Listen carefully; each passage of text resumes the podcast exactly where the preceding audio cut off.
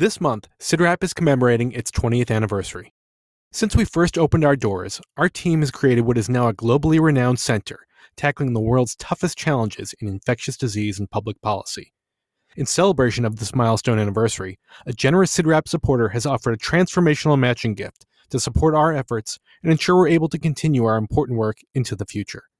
For a limited time, your gift will be matched at 50%, helping to build a solid endowment to support CIDRAP's work. Please visit cidrap.umn.edu forward slash donate.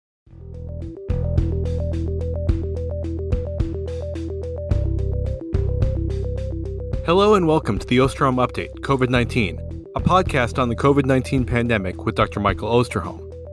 Dr. Osterholm is an internationally recognized medical detective and director of the Center for Infectious Disease Research and Policy, or CIDRAP, at the University of Minnesota. In this podcast, Dr. Osterholm will draw on more than 45 years of experience investigating infectious disease outbreaks to provide straight talk on the COVID 19 pandemic. I'm Chris Dall, reporter for CIDRAP News, and I'm your host for these conversations.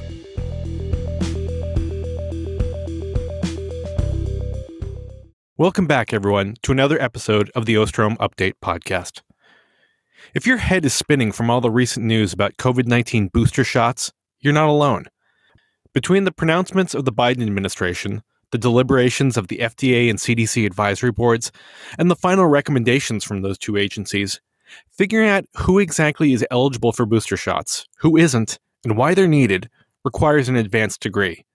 And even then, it's still confusing.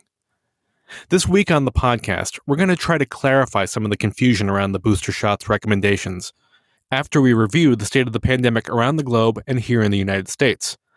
We'll also answer a listener question about booster shots and continue our look at how the Delta variant is affecting children in schools.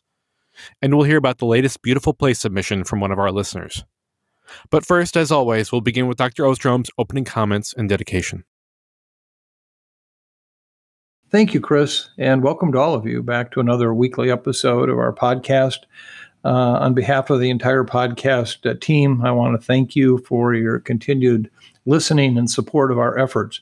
Um, as I've said many times on this podcast, uh, we very much appreciate the feedback we get from you. And uh, as you know, we read every letter, card, note that comes into us. Um, and while we can't respond to all of them, we take that information uh, to heart and try to provide you with what uh, you're asking for and what you need.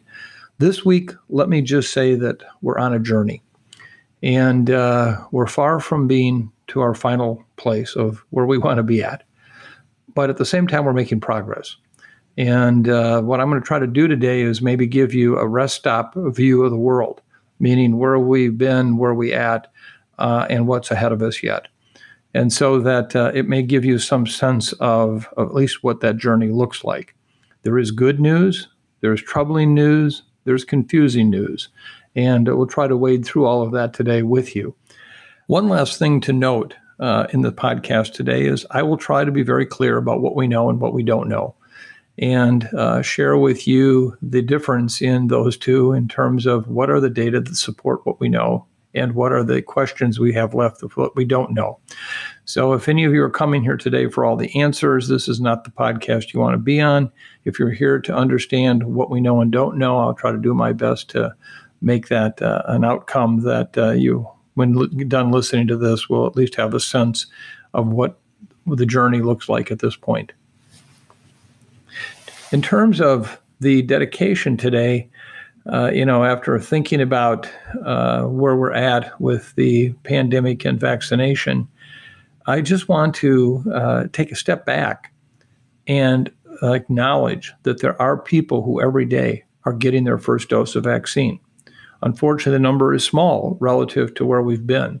Uh, and, you know, 650,000 to 800,000 people a day uh, is surely better than zero, but it's not the millions of people we need left to vaccinate those 70 million Americans not yet vaccinated that could be. So today, the dedication is to all of those who finally have chosen to get vaccinated.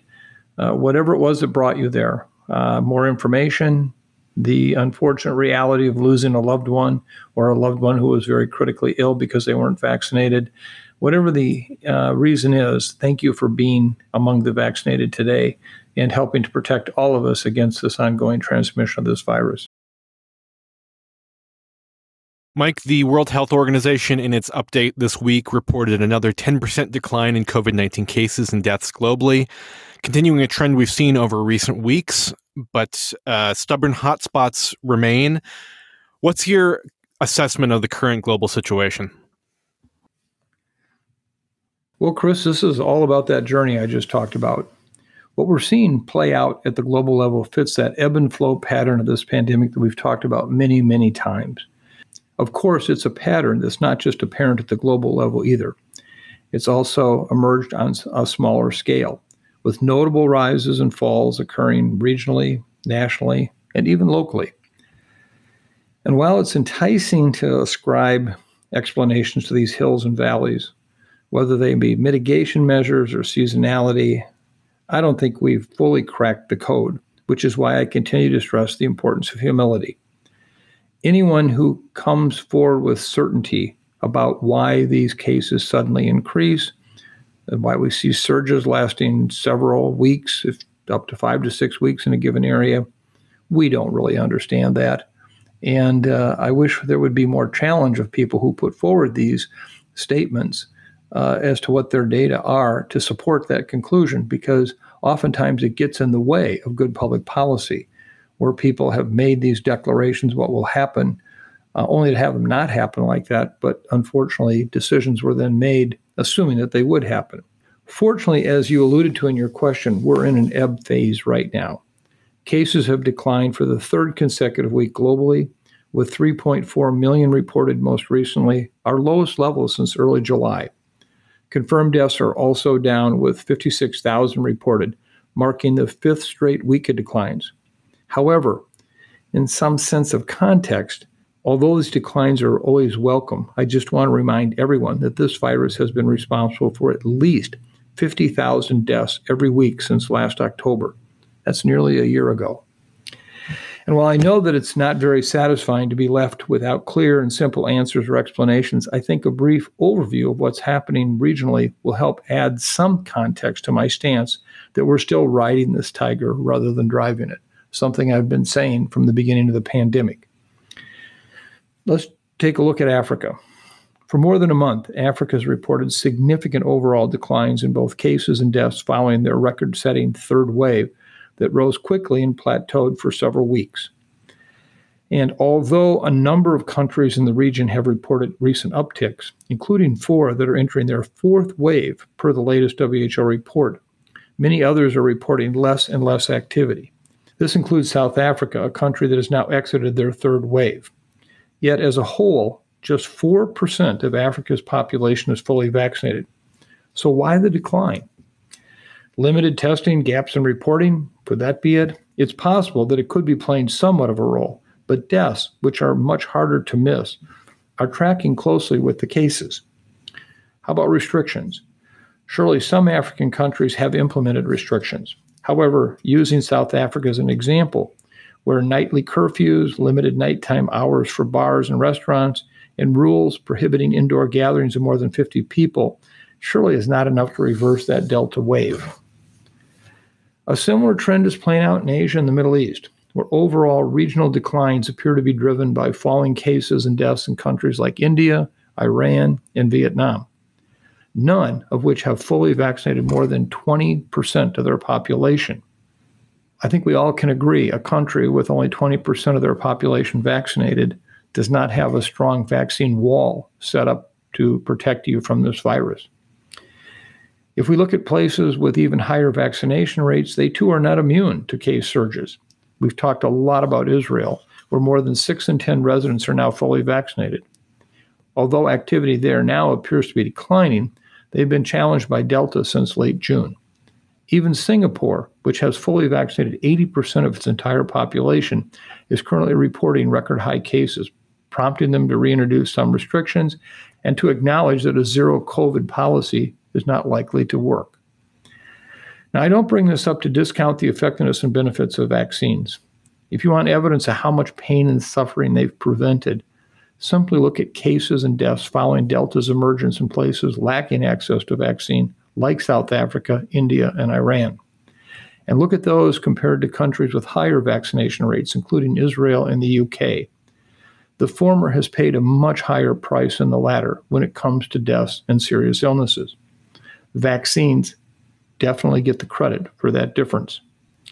Even right now in Europe, we're seeing all time high cases and deaths in Russia and surging activity in Romania, both of which have fully vaccinated less than 30% of their populations. Meanwhile, other European countries with higher vaccination rates, including Denmark, Spain, and Portugal, each of which have fully vaccinated at least three out of every four residents, reported rising cases as Delta became their dominant variant, but have so far managed to limit hospitalizations and deaths.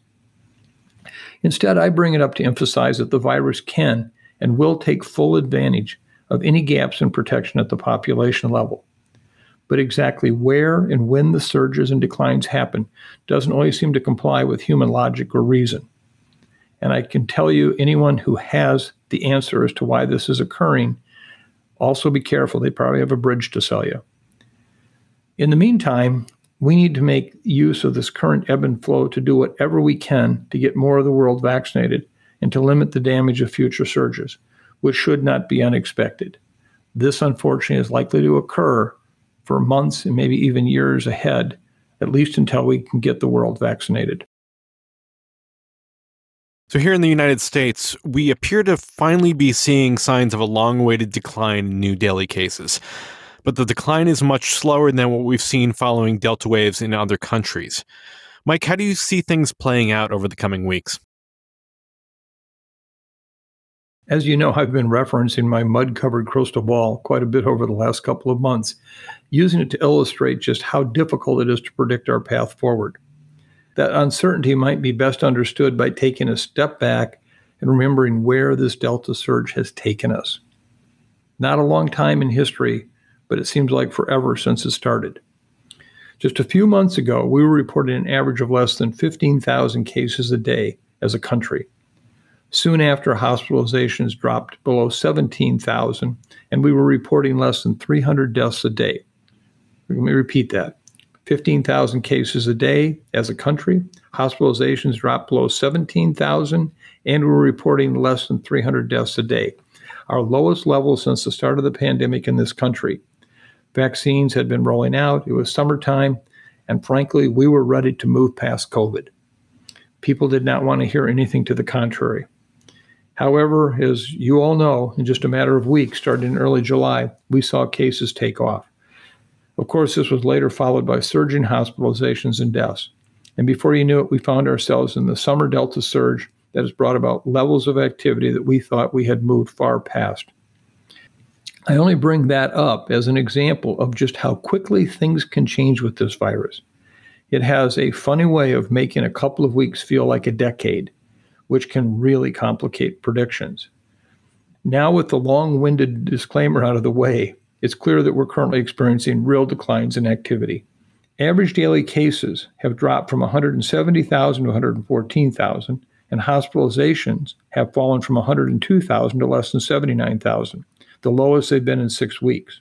Unfortunately, as the slowest lagging indicator, average daily deaths remain high, currently sitting at more than 2,000 deaths per day. Still, these overall declines in cases and hospitalizations are much welcomed, as they come amid reports of exhausted healthcare workers and acute staff shortages.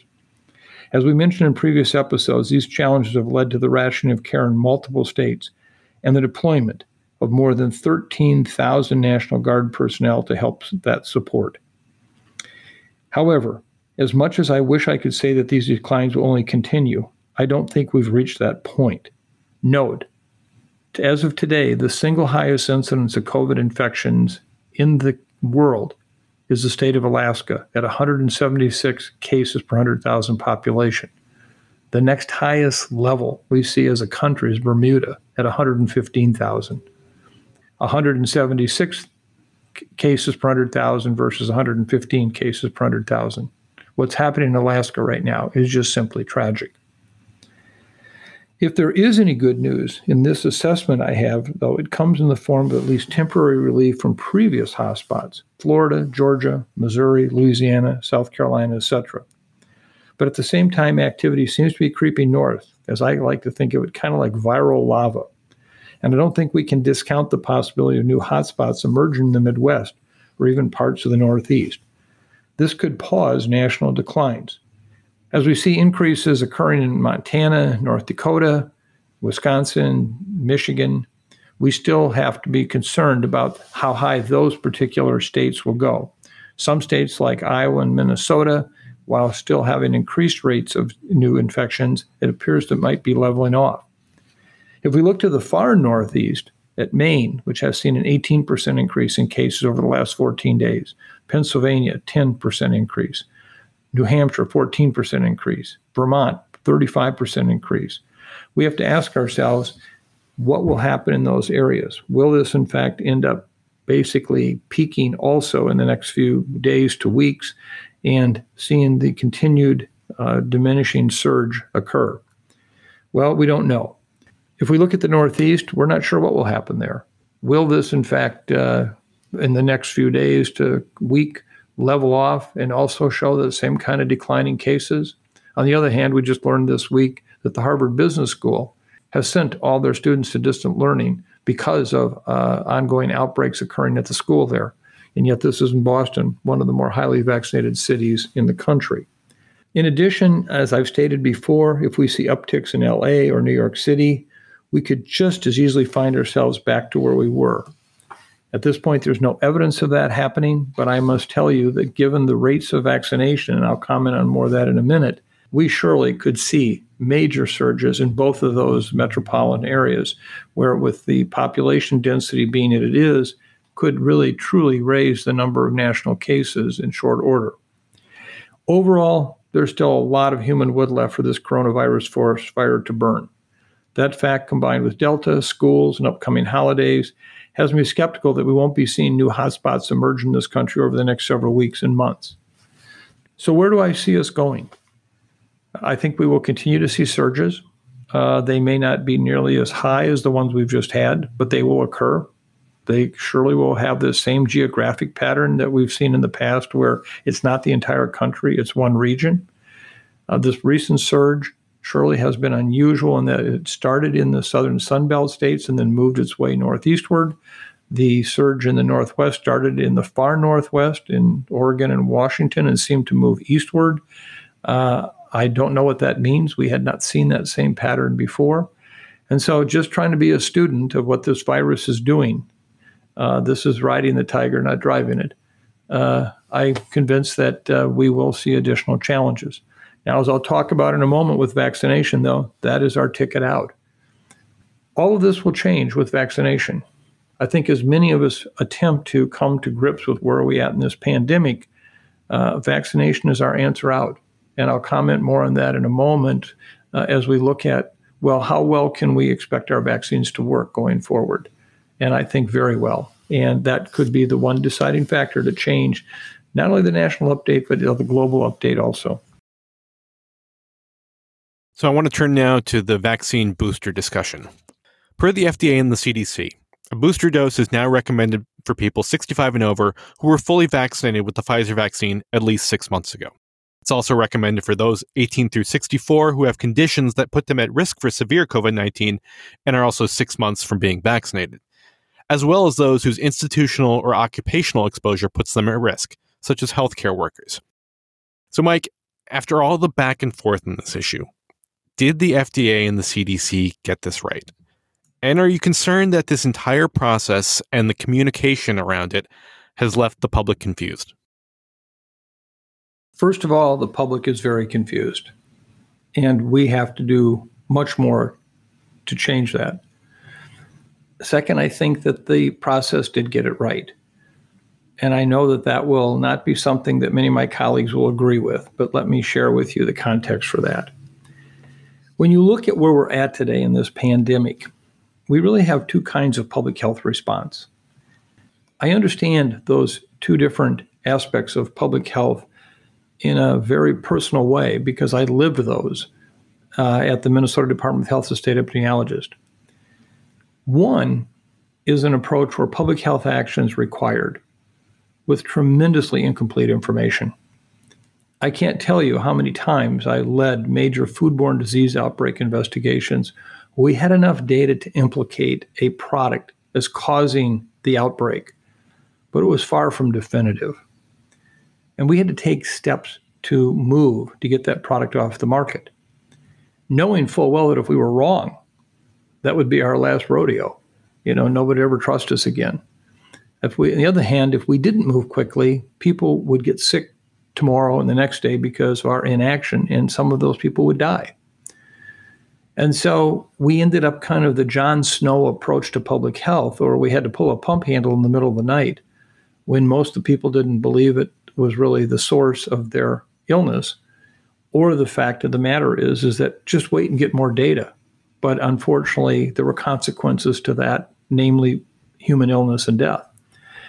And so, on one hand, this process really was about that, where incomplete information went to two advisory groups, which usually deal with the other kind of public health information, where while there may be questions, there's a much, much more robust and well thought through and researched body of data that supports a number of different points that make it easier to say yes or no. And what happened is these two processes came into conflict. And they're both important ways in which public health has to act. So this is not a criticism either one. But I believe that time will show that this is a three dose prime vaccine. I know there are some of you out there who are my friends who will disagree strongly with me on this, but I think it is. And I think that there were two elements about what happened with these vaccines over the course of recent months. One was Delta, of course. The second one is the fact of just the time period from when someone was vaccinated and the potential for waning immunity. As I've said before on this podcast, there are two different kinds of buckets one for safety and one for how best to use this vaccine. We've answered the safety bucket. That's not a question.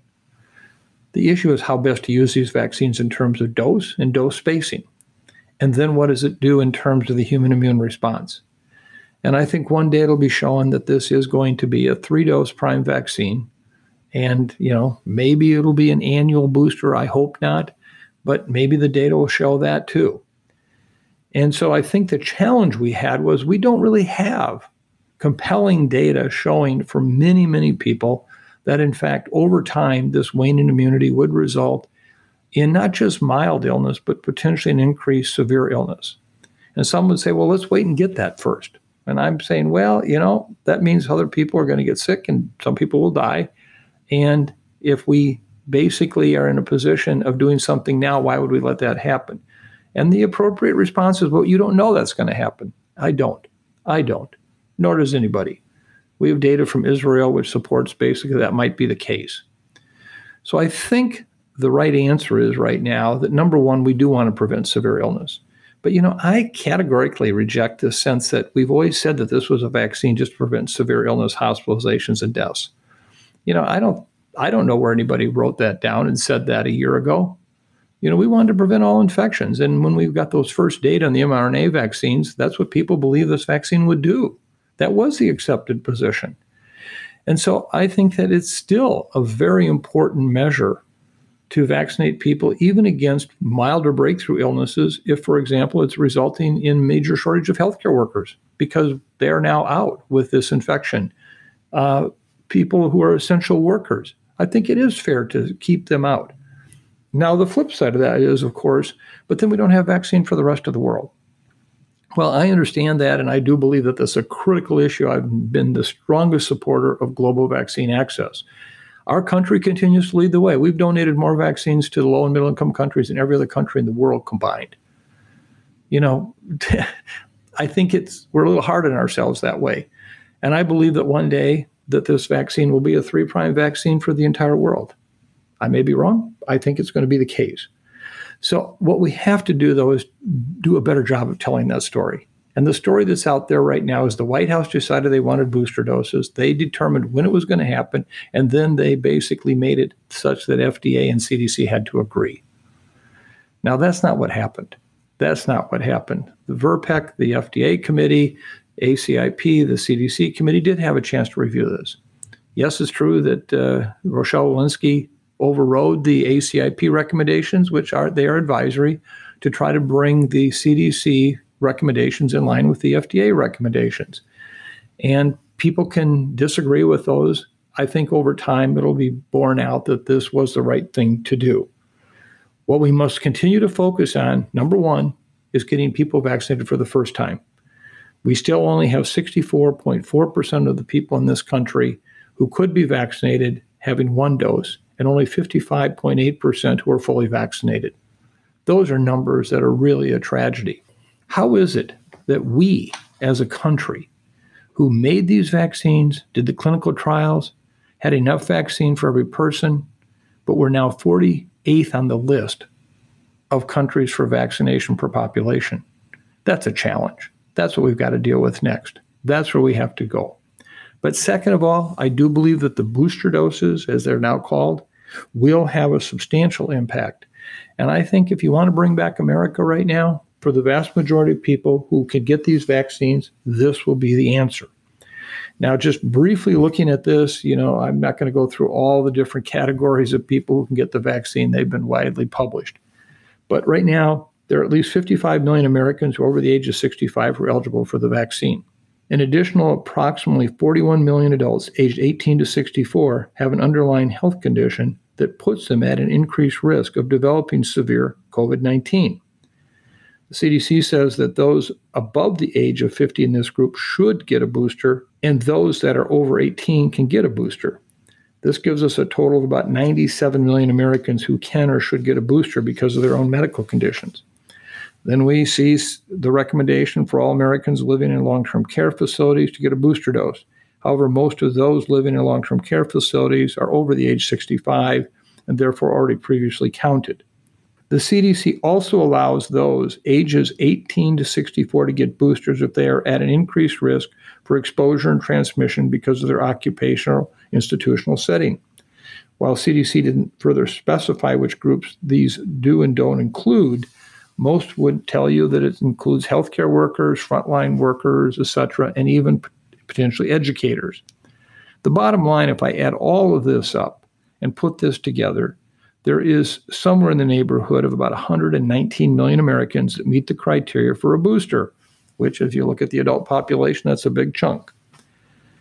That is 36% of Americans meeting the occupational or medical guidelines to be able to receive a booster.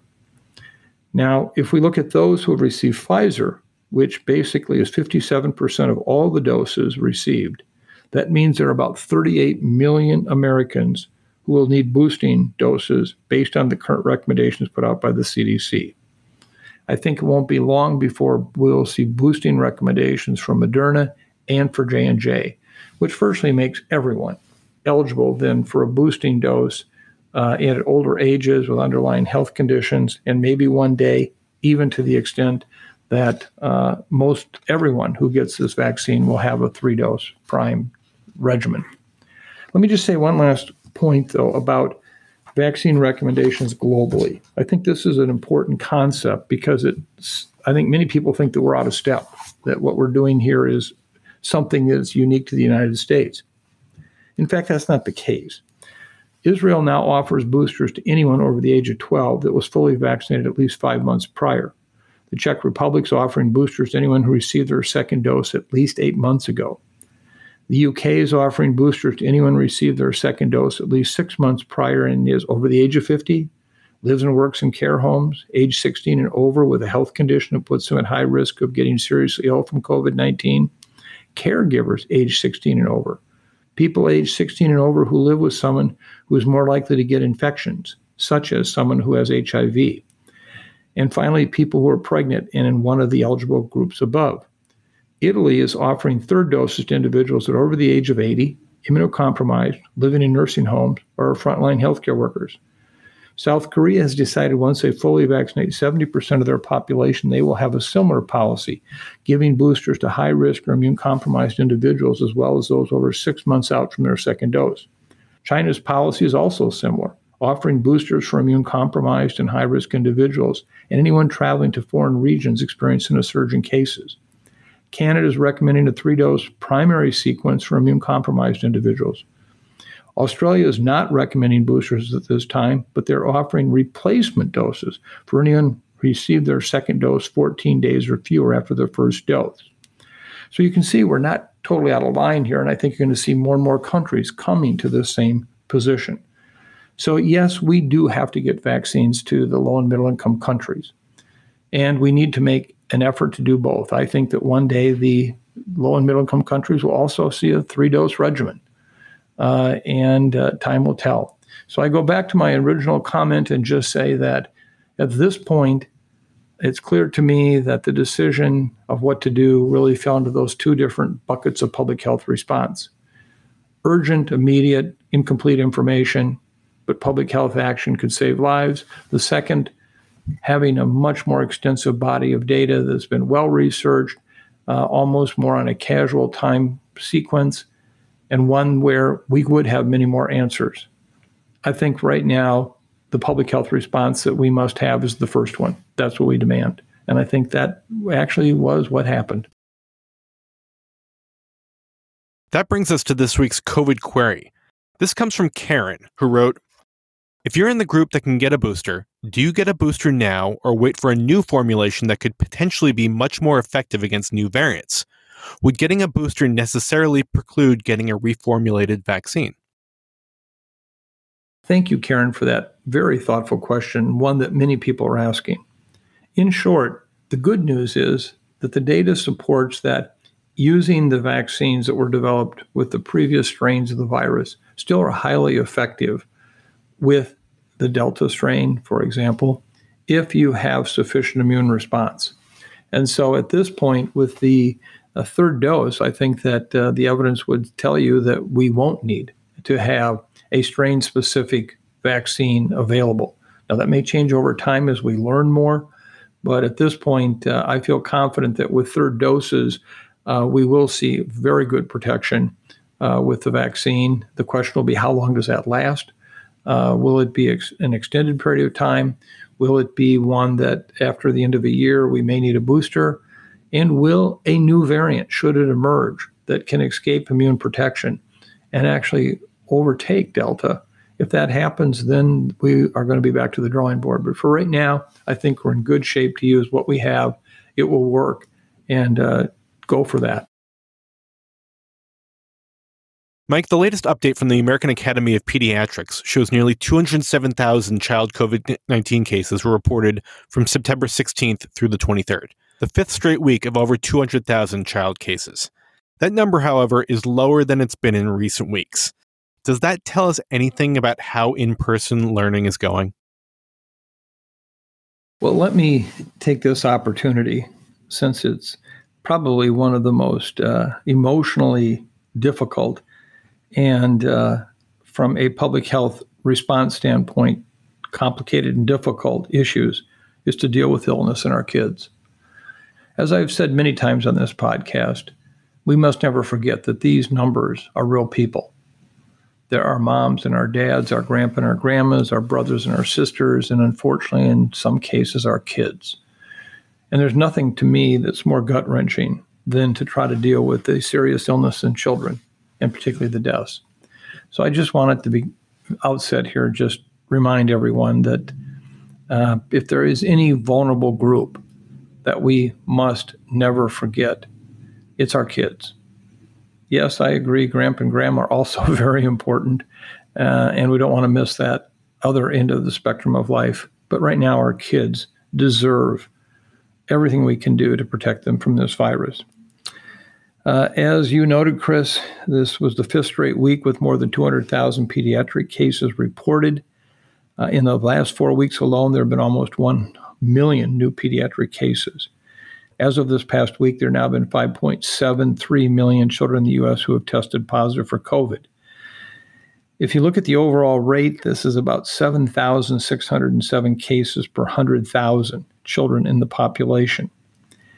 Uh, there's been an 8% increase in cases in kids over the past two weeks. According to the American Academy of Pediatrics, kids accounted now for 26.7% of all reported cases in the U.S compared to the 16% of the total cumulative cases since the pandemic began. Now, this is not totally unexpected because with increased vaccination in adults, we should see proportionally more cases associated with kids who can't be vaccinated. If we look at the states reporting testing information from kids, we now see that between 5 and 18% of the children testing are now positive. This is an exceedingly high number, indicating that we're not doing enough testing in kids. Uh, that number should be lower, indicating that, in fact, uh, we are catching more of the real infections. Um, these numbers are nearly identical to the numbers reported in last week's podcast. According to the American Academy of Pediatrics, among the 24 states in New York City reporting case hospitalization, there's been 733 new hospitalizations in the past week. After hitting a peak on September 3rd, a 0.51 hospitalization per 100,000 population, the number of hospitalizations has decreased to 0.35 per 100,000 population. This is still much higher than the winter peak reported in January it's notable that the case numbers are coming down. I think this is a real effect of seeing the surge that we saw in the southern Sunbelt states, the southeast, and to some degree in the northwest, beginning to level off, as I talked about earlier in the national data. However, we have to understand that in the past year, there have been 389 deaths in kids 0 to 17. 73 of these occurred in just the last month. This is 18% overall of the deaths. This is down somewhat from the week before, which is an indication that overall activity is reducing. Now, the challenge we have with this issue, though, however, is what's happening in the schools. What are we going to see going forward? And with the school year well underway, many districts across the country are now struggling to keep schools open. And despite what I call a false narrative that school reopenings have gone better than expected in this fall. The number in many parts of the country, especially ones with low adult vaccination rates and little to no mitigation efforts, suggest otherwise. This past week, in an article in Reuters, one of the individuals who talks a lot about this uh, in the media uh, said, and I quote, it's going better than expected. Well, I just categorically disagree with that point. This is a person I've disagreed with on a number of other issues in the past. This is the same person who suggested at one time you could just wear your mask and get in a less than highly infectious dose of of a virus and have an, an asymptomatic infection uh, and then be protected. I just don't agree with that. Now, it is true that only about 2% of the U.S. schools have closed temporarily because of COVID 19 outbreaks. And this is according to the research firm Burbio, which I've talked about in the past. But let me, before I cover more in the US, let me just take a quick tour around the world because I think it sets the tone for what's happening here. In Singapore, cases among children have been on the rise for all of September. And in Japan, Tokyo schools are now alternating students in class because of COVID. In Norway, uh, cases spiked to a daily record of 1,785 after the first two weeks of school before falling 60% as of last week. Uh, Britain has seen an increase in cases in schools that opened early on, but has not spread beyond the wider population at this point, which is good news. Uh, Scotland schools reopened in mid August, and positive test results spiked to record numbers by the end of the month. I think what this is all pointing to is that schools, yes, are an important place for transmission to occur. And for us to continue to not acknowledge that, I think, is a real challenge. If we look here in the United States, we have seen a number of uh, states with in which there have been severe challenges. In Kentucky, for example, 45 of the state's 171 school districts have closed down at least once since the academic year began in August. In, in Kentucky, the state school districts are already struggling with staff shortages before COVID 19 cases and quarantines actually took place. Uh, we are seeing states like uh, Iowa, where now one quarter of all the schools are reporting COVID related outbreaks. So we just have to acknowledge that this is occurring. And that, again, all the points that I made in previous podcast are still holding true. Most of the administrative responses we see to COVID in schools is about how to keep kids in school without regard to whether they're infected, infectious, or even moderately ill. For example, all new quarantine requirements. If you're next to someone who is a case and you have a face cloth covering on and you're only three feet away, but you're there for more than 15 minutes, in the past, that inadequate recommendation was they should be quarantined. Today, we've seen many schools even eliminate that. That to me just flies in the face of good public health. I have received literally hundreds of emails from teachers, school nurses, etc., around the country who are saying, We have virus transmission in our schools. It is out of control. Nothing is being done. Nothing's being sent home. Um, we don't have masking in place, etc. I don't think it's possible at this point to have impact much of what goes on in schools. The system's in place. We set the schools up to have this problem in many parts of the country. And part of that was all about the fact that we believe we could run schools safe. Now, is this virus widespread in schools all over the country? No. But where we see the surge activity, we see it spill over into the school, and the evidence is clearly there. The transmission is occurring in the school, not just reflecting community transmission. So I'll just leave it at this. I know that one of the major challenges we will have in evaluating how we respond to this pandemic will be what do we do with schools? And I think this will be one of our sadder moments in terms of how we've dealt with this issue. I can't say more. I've laid out every thought I have in previous podcasts, etc., about what can be done. And we're seeing in most instances very little of that happening. All of you who have written me some of the most uh, heart tugging emails about what's happening in your schools, I'm sorry. I'm sorry. I think we've let you down. Uh, I think public health will one day again have to reconsider what it did and how it did it. And I'm unfortunately certain that that will not be our finest hour. Continuing with schools, Mike, there were three studies published by the CDC last Friday on the impact of mask mandates on school outbreaks and pediatric COVID 19 cases. What did you make of those studies? Let me just start out by repeating something I have said so many times, but it bears repeating many more times. We at CIDRAP, me personally, are very strongly supportive for effective respiratory protection for everyone with regard to COVID, including students. And I fear that uh, what's happened is we now have a mindset where we're only trying to report the good news that masking works without ever defining what masking is, without really critiquing the studies that show that. And this is just poor science. And I know I will have my comments taken out of context on this podcast. You'll go read it somewhere where Osterholm's against masks. And it'll be used at some school board meeting because I know I've had a lot of them. But I keep coming back to one central focus what are the data? Now, I've talked all about the hierarchy of controls, you know, from ventilation, et cetera, et cetera, et cetera, where masking, as the term mask, has come to mean virtually anything from putting a piece of cloth over your face to using N95 respirators. What we must come to some agreement on is that just more studies that are not well done, but have a punchline conclusion mass work that end up getting great headlines in newspapers, basically stories written by reporters who didn't understand the limitations of the study presented or by the authors for that matter of those studies who didn't put out these limitations of the study for consideration. We've got to stop that because we need a body of science.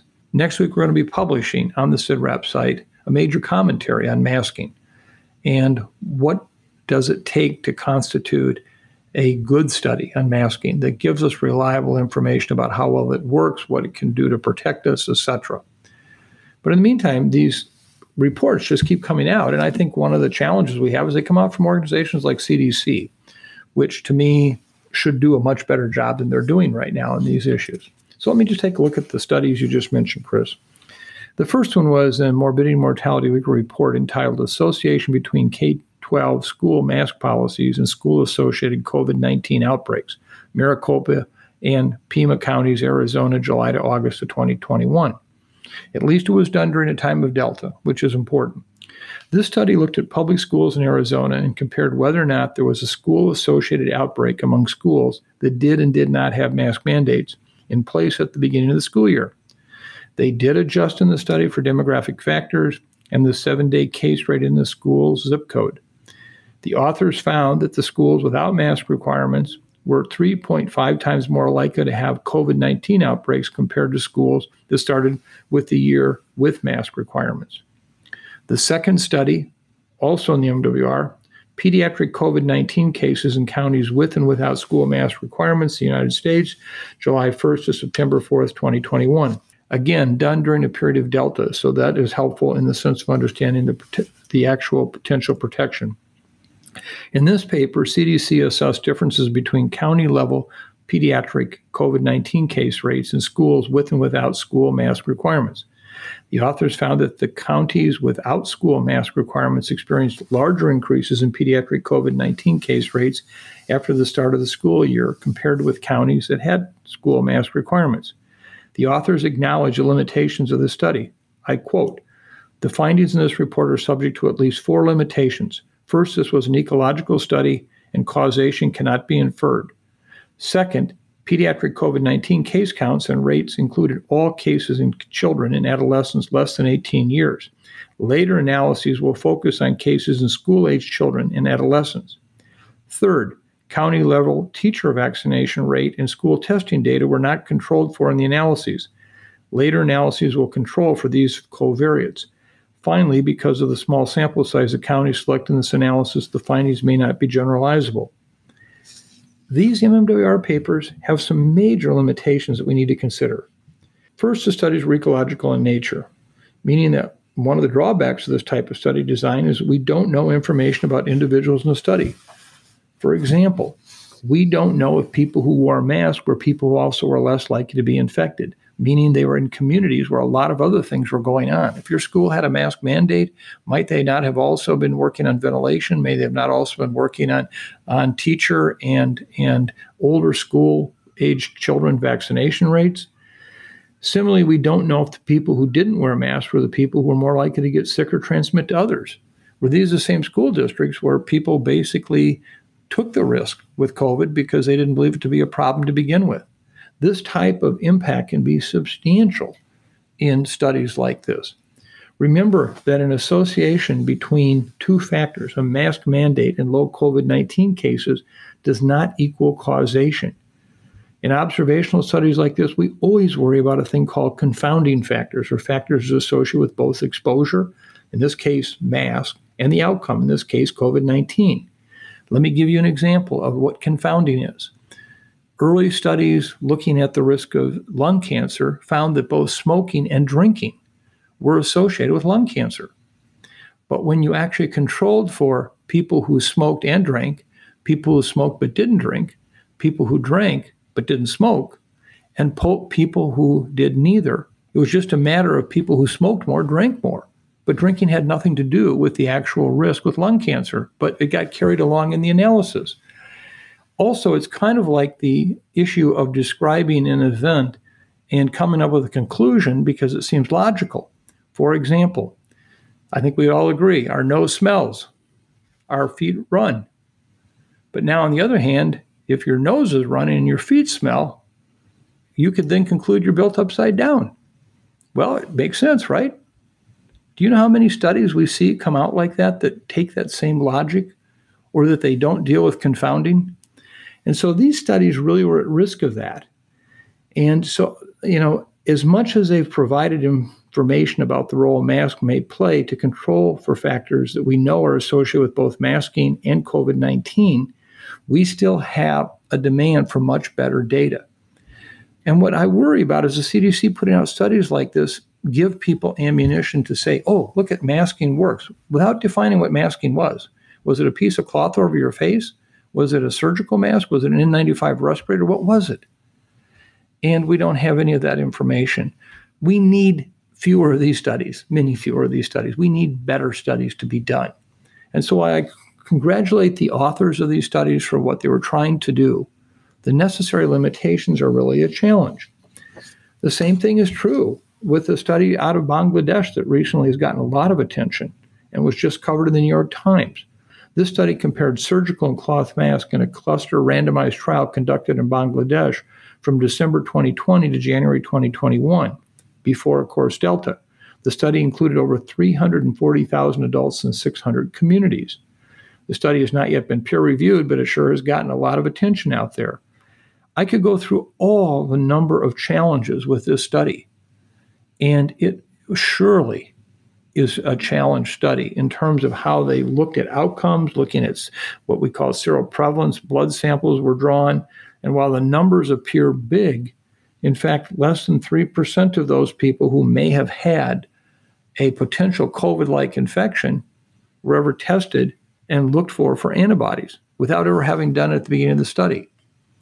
Now, for many of you, this may be way in the weeds, but I'm telling you, as an epidemiologist, this is not a study that I would accept for publication like this. It has very limited observation. And finally, the authors basically make this conclusion about the impact of their masking when, in fact, if you look at the seroprevalence, the people who were antibody positive suggesting they'd had COVID didn't say when. That was, in fact, if you look at the rate in control communities versus those communities that were using masks, there was a what we call basically there was what we call an adjusted prevalence ratio of 0.9, meaning there was about a 10% reduction in the overall incidence of COVID with these masks, a, a number that surely is soft. But more importantly, the confidence interval of this estimate included one, which meant there was no difference. And the same finding was true with regard to the relative reduction in risk in terms of being greatest in communities randomized to surgical masks compared to cloth mask or no mask. Again, uh, the adjusted prevalence ratio was 0.89 with a confidence interval that included one, which in epidemiologic terms mean there was no difference. This was a very, very weak result in a study that was severely challenged, and yet look at all the play it's gotten. And because it had supposedly big numbers, if you didn't know, you'd say, wow, this is really important. Well, be commenting more about this in our commentary next week. So let me just conclude by saying we want good studies that help us demonstrate how the respiratory protection can help protect us. So I'm all for it. You already know what I think about face cloth coverings. You know with aerosols the challenges with how surgical masks can protect you. So this is not an anti-mask comment, but we got to stop publishing these things that are basically feel good efforts, but not science sound efforts that give us more definition about protection. It seems like if you get more and more of these published, somehow the number just builds up, so it must be right. You know, I learned a long time ago as a kid back in Iowa right is right if nobody's right, and wrong is wrong if everybody's wrong.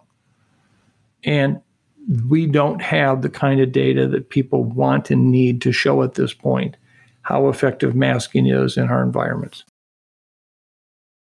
Mike, we continue to get a lot of great submissions for our beautiful place segment uh, on the podcast. Where is this week's beautiful place? First of all, I want to thank Steph, who sent us uh, this wonderful uh, email, as well as six very beautiful pictures. And Steph wrote in her email Last month, amidst the tightening grasp of the Delta variant, I planned another distance visit with a friend to meet halfway between California and Colorado. We were lucky to find a campsite in one of the least visited national parks, the Great Basin in Nevada. We marveled at the groves of 3,000 to 5,000 year old bristlecone pine trees. Seeing the twisted, gnarled, stunning beauty and stamina of these trees, still living, adapting, and thriving after all these years, absolutely instilled a deeper perspective about navigating this strange and challenging pandemic times. On the way home, I camped in Capitol Reef National Park and appreciated the stunning beauty of the Utah landscape, a result of centuries of erosion and shifting changes in climate. My hope is that you all will find as much inspiration in the beauty I tried to capture in the photos attached, and hope that despite all the trauma and loss that is quite painful for so many of us as we endure this pandemic, that there will also be some slivers of beauty that emerge from each of us at some point. Steph, please, I urge you to go to the website and look at these pictures. They are stunningly beautiful. And thank you, Steph. The eye that you had for this beauty is absolutely a gift to all of us. And so we thank you And I know that I surely found the beautiful place in your pictures and your story to go with it. Thank you so very, very much. Mike, your take home messages and closing thoughts today? Well, first of all, let me just summarize my three take home messages. First of all, we're still on a journey with this global pandemic virus. We're not done. We're not close to being done yet. Don't be confused that the decreasing number of cases now in the United States means we're done. The unvaccinated remain our challenge, just as it does around the world. Now, if you're vaccinated, and as I've described earlier, I think fully vaccinated, uh, I think you have a very different perspective on this from your own personal vantage point. But just know as a world, we still have challenges.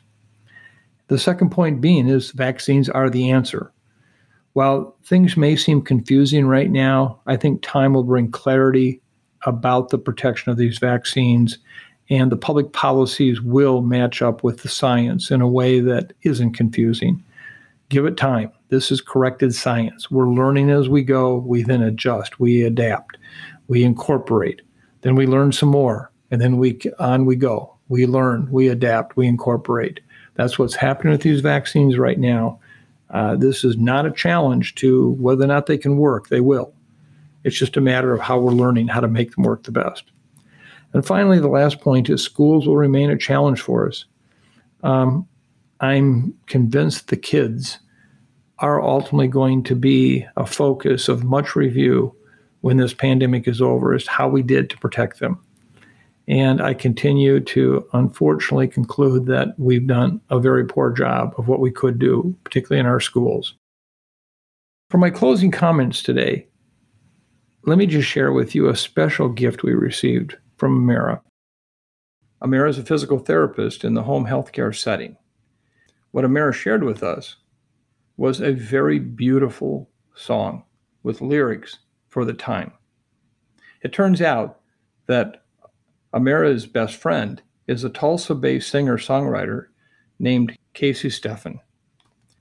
Casey clearly captured the moment of where we're at today in this pandemic in her song. She recorded this song from her bedroom and collaborated with the producer virtually and then put the song together. Their friend Bobby was so touched by it, he wanted to create a video, and he did. This song, which I will read the lyrics to you in a moment, must be viewed through the YouTube site, where Casey brings her voice, her emotion, and her lyric talent to the table. As Amara so clearly stated in her note to me, this song speaks to all of us as much as it does any of us. So here it is These Hard Days. These hard days, when the good days seem only in the rear view, and there's pressure mounting to smiles as if skies are still blue. Oh, these hard days. These hard days where anthills feel like burdens that we can't escape, and our head is filled with fears that we won't ever escape. Oh, these hard days. Can you lift your head because it's not over yet? Can you raise your voice because there's still breath inside these lungs? Yeah, though these days may be long and hard, they're still our days. These hard days, when your bones are weighed down by every thought you've had and emotions keep you paralyzed inside your bed. Oh, these hard days. And these hard days, when fighting for your life is like breathing in the smoke, you think that you'll survive, but you're unsure of the scars left behind. Oh, these hard days. But can you lift your hands because help is on the way? And it's okay to scream at silence because you'll never be the same. Yeah, though these days may be long and hard, they're still our days. So here, here we stand, one foot in front of another, working to love each other. And here, here we breathe, ready to forgive, ready to believe. That we can lift our heads because it's not over yet. We can lift our voices because there's still breath inside these lungs. Yeah, though these days may be long and hard, they're still our days. Can you lift your hands? Because help is on the way. It's okay to scream at silence because you'll never be the same. Yeah, though these days may be long and hard, they're still our days. And let me just conclude by I think the lyric that, yeah, those these days may be long and hard, they're still our days. We must never forget that. These are our days. We're still here. We're still in the fight. This is so important. So I just thank you, Casey, for a remarkable piece of work. Such an artist, so talented and gifted. Amira, thank you for sharing this with us. It's inspirational. And I leave all of you today with the sense that we're on this journey, we're making progress, we've got rough days ahead yet, it's not over. Don't plan on it being over because you'll only be disappointed. But at the same time, know we're making progress. It's about vaccine, vaccine, vaccine. Get people vaccinated here and around the world. And one day, this podcast won't be necessary. We won't be talking about COVID every day. It'll become a historic perspective. And that's what we're looking for. So I leave you uh, today thankful that I had this opportunity to be with you. The entire podcast team appreciates it. I want to thank the team, the remarkable effort that they put forward each week to do this podcast. Thank you to them. And keep those cards and letters coming. We read them, we hear you, we try to understand them, we try to incorporate what you're telling us into how we can be more effective in your world. And um, thank you. Thank you for being kind. Uh, some of you have been so amazingly kind to us. And be kind, be safe, and thank you.